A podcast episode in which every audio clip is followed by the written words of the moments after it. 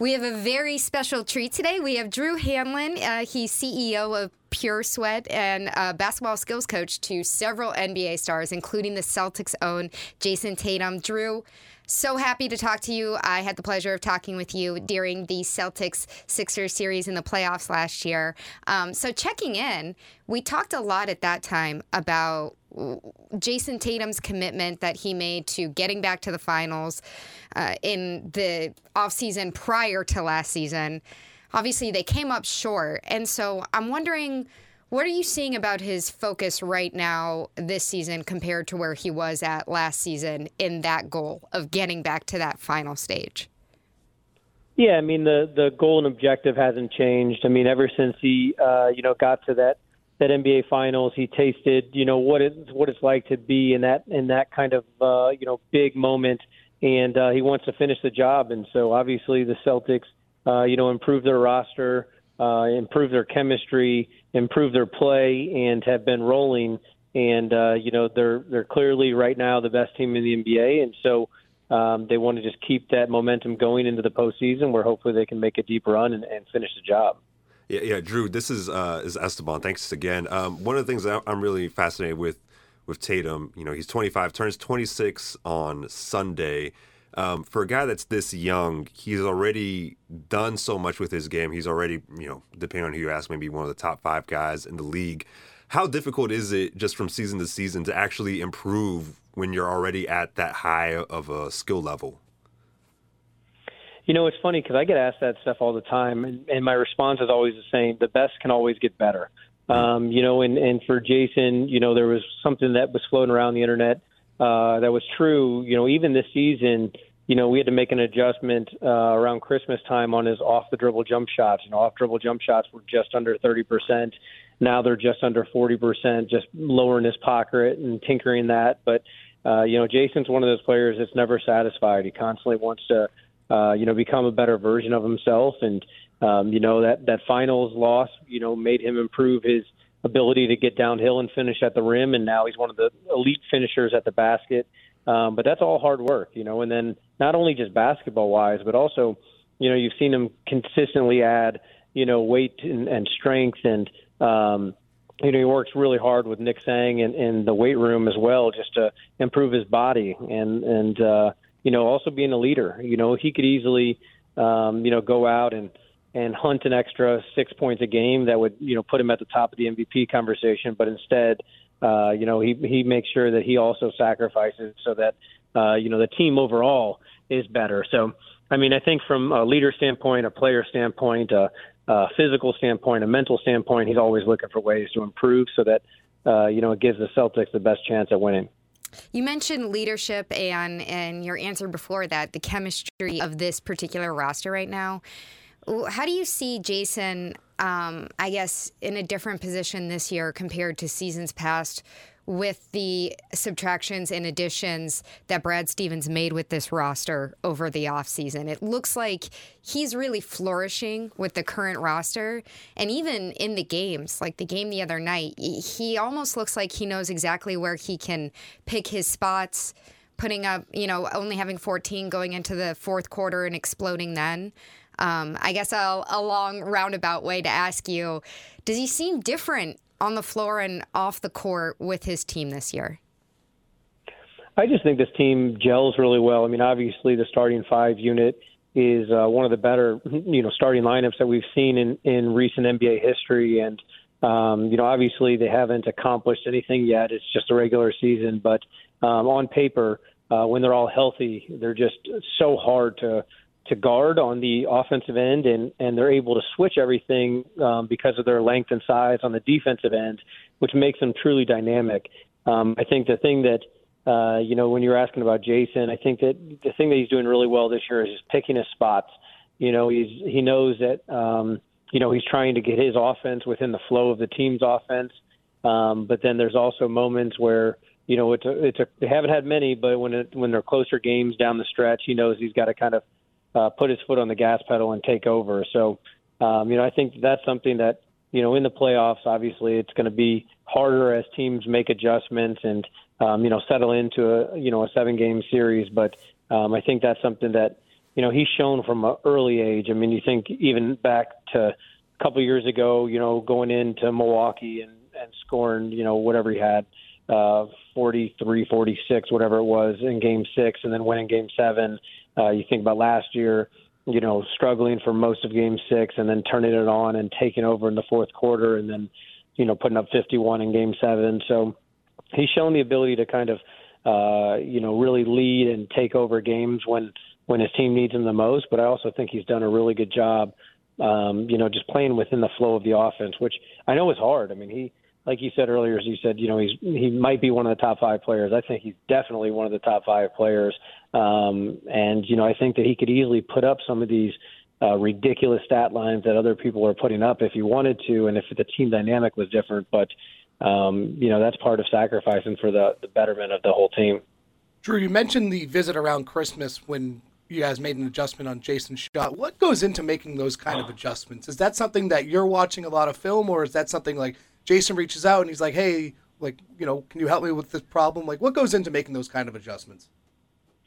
Yeah, I mean, so the real answer is we've been working together, I mean, ever since he was a freshman in high school. So we know each other. We talk every day. We do film after every game. You know, this little shot pocket thing is something that we've dealt with for a long time. He used to shoot way over his head, you know, back in grade school. And we changed his shot right before he went to Duke. And when he went to Duke, you know, he had to sit out for a couple weeks when he had some injuries.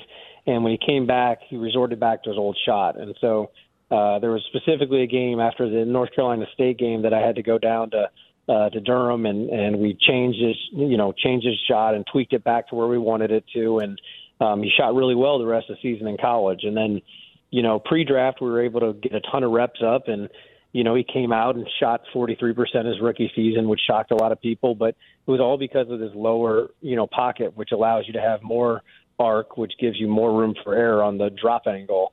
And what we see is just, you know, if we don't know why or what, but I mean, it's not just him. There's a lot of NBA players that you end up kind of going back to what was natural and what was comfortable, but you know, a couple times a year, we just have to make sure that he, you know, does some drill work and kind of remembers that the lower the pocket, the better for him, which is the case in most players.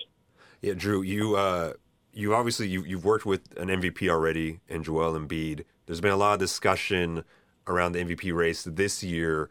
And, you know, Tatum's role in that is different because of the additions that the Celtics have made. But how close would you say that Tatum is to that MVP level that we've seen from other players?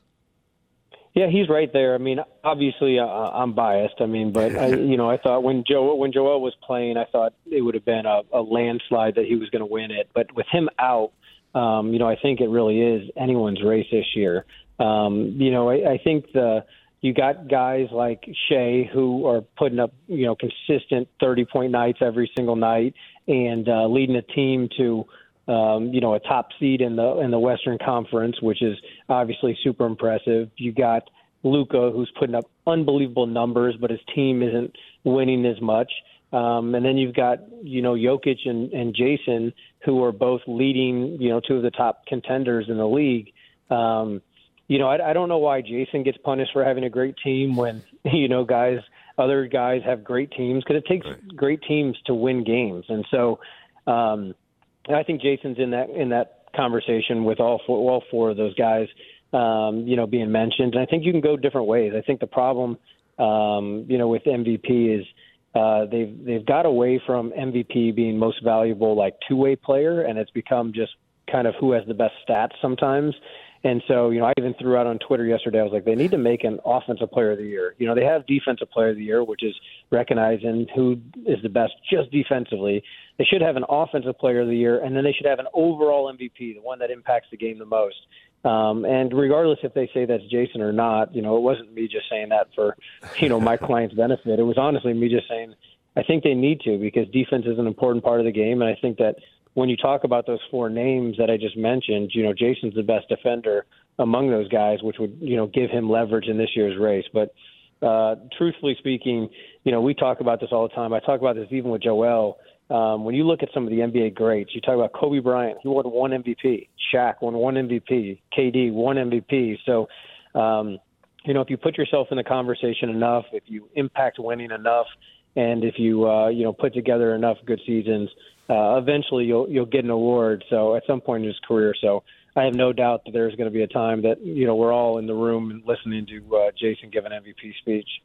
My ears perked up because you mentioned Kobe there, and I know that that's someone who Jayson had a great affinity for and models a lot of his perspective off of. So have you guys ever talked about that, that it took Kobe such a long time in his career? He won these titles very early on, and then he gets the MVP recognition a little bit later, and like you said, in a limited fashion compared to a lot of other stars of that caliber. Have you ever had that conversation with Jayson as, you know, these things will come at different times in your career? To be honest with you, we're not just kind of doing the media run around and just saying one thing and saying something else behind closed doors. Jayson's only focus is winning the championship. You know, the only MVP conversations that we ever have is, you know, if we're just talking about, hey, eventually you'll win one if you keep putting yourself in the conversation and keep impacting winning the way you are, and B, it might be us joking around where Jayson says, man, if I was on a team where I just had to, you know, my usage rate was up and, you know, and had to go gun every night for stats, my stats would look amazing too. You know what I mean? So yeah. we never really talk about MVP. The only thing that ever crosses our plate is really just how do we impact winning more? How do we, you know, finish the job that he's tried to finish for the last couple of seasons? So, you know, that's the truth. You know, I think that some people think it might just be one of those behind closed doors. They're gunning for it. But trust me, if Jayson was gunning for it, he could easily put up 35 a night. You know, he really could. It wouldn't be very hard. But, you know, his overall goal and his only goal is he would rather have a finals MVP. Let's put it that way. Well, I know that's music to a lot of Celtics fans' ears. I want to switch gears really quick. Because I don't want to take up too much of your time, but you've grown this company, Pure Sweat, and I think at this point a lot of people know the story of the beginnings of your relationship with Jayson Tatum and Bradley Beal and these other stars in the league, Joel Embiid. Can you talk a little bit about what direction you've taken this company in? Just looking at the website, the virtual offerings that you have, the Pure Basketball Experience that you're hosting in Vegas this summer. Who's your target? Is it only for these like very high-end high school and developing players who have Division I and NBA goals, or is it a different kind of audience than that? To be honest with you, it's everyone. You know, it's funny because there's so many different ways to impact the game of basketball and grow the game of basketball. And so while most fans know me from my work with, you know, the NBA All-Star guys, you know, I truthfully, the thing that I love most is helping my nieces and nephews. And, you know, it's even funny, like you talk about Jayson, you know, there's so many times where we're over here talking about Deuce's development plan, you know, as a 5-year-old and 6-year-old, you know, it's so, he is tall. It's just, oh, trust me. I get on Jayson the other day. He had his first game and he was like, you know, 0 for 1 from the field. And Jason's like, but he had fun. I'm like, nope, it's time to turn it up, you know? So it's just, to me, it's, you know, I try to cater to as many people as I can. I have, you know, an app that gives basketball fans, coaches, and players behind-the-scenes access to all the NBA workouts, which as a fan, it's fun because you get to see all the things we're talking about. You know, there's a whole shot project of, you know, Jayson when he's in high school, and you get to watch that stuff and see the process. You're more educated. You know, then there's, you know, experience events where people that want to be scouts, you know, where we bring in a bunch of NBA executives and teach them how to, you know, kind of move up the ranks in that world. Or if you want to be a basketball trainer, how to do it the right way. Because the problem is there's so many basketball trainers right now that, you know, they're more marketers than they are trainers and developers. And so really, I want to impact the game at a more wide scale level. And so for fans, I want to give them good educational resources because I think that so many fans are gravitated towards the, you know, GOAT debate and, you know, the let's put down this player so we can, you know, put this player above them and the discussions instead of, you know, education. And for the players, I want to just, you know, I was a hardworking player that, you know, had to do everything to squeeze every ounce of potential out of my own game so I could play, you know, college basketball. I want to be able to help those players as well as the elite players. So for me, it's just all around about growing the game of basketball. Basketball has been amazing to me, and I want to give back to anybody that loves basketball like I do.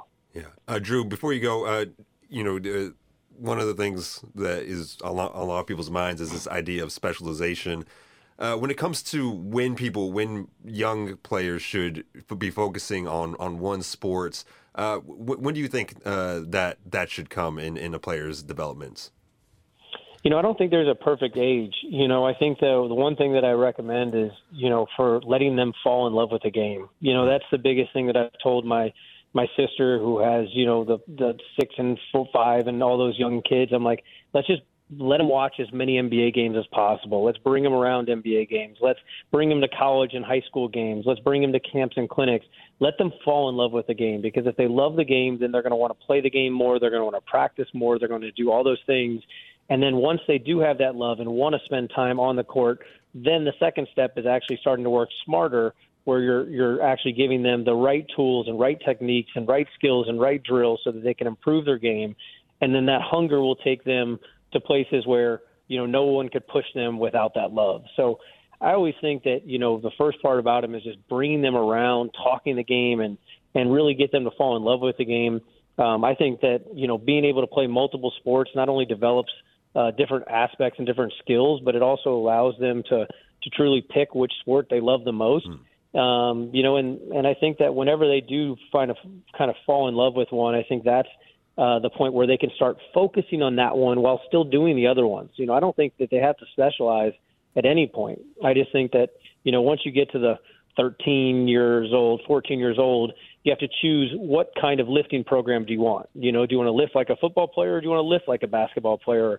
Do you want to spend your mornings before school going to the gym and getting up a bunch of shots, or do you want to go to a field and kick soccer balls around? So, I'm a big believer in kind of doing everything. Let them be kids. Let them fall in love with whatever their true passions are, whether that's a sport or whether that's, something in music, or whether that's something that has nothing to do with either one of those things. So to me, I believe that all great players truly love the thing that they do. They crave improvement, and they're willing workers. And so if you have those three things and you blend them up, I think that's when you have a chance to be really good and kind of capitalize on your potential. All right. Drew Hanlen, one of the busiest guys around the NBA, CEO of Pure Sweat. Thank you so much for taking the time for us, taking a few minutes out of your day. Awesome. Thanks for having me on, guys. Thanks. Thank you, Drew.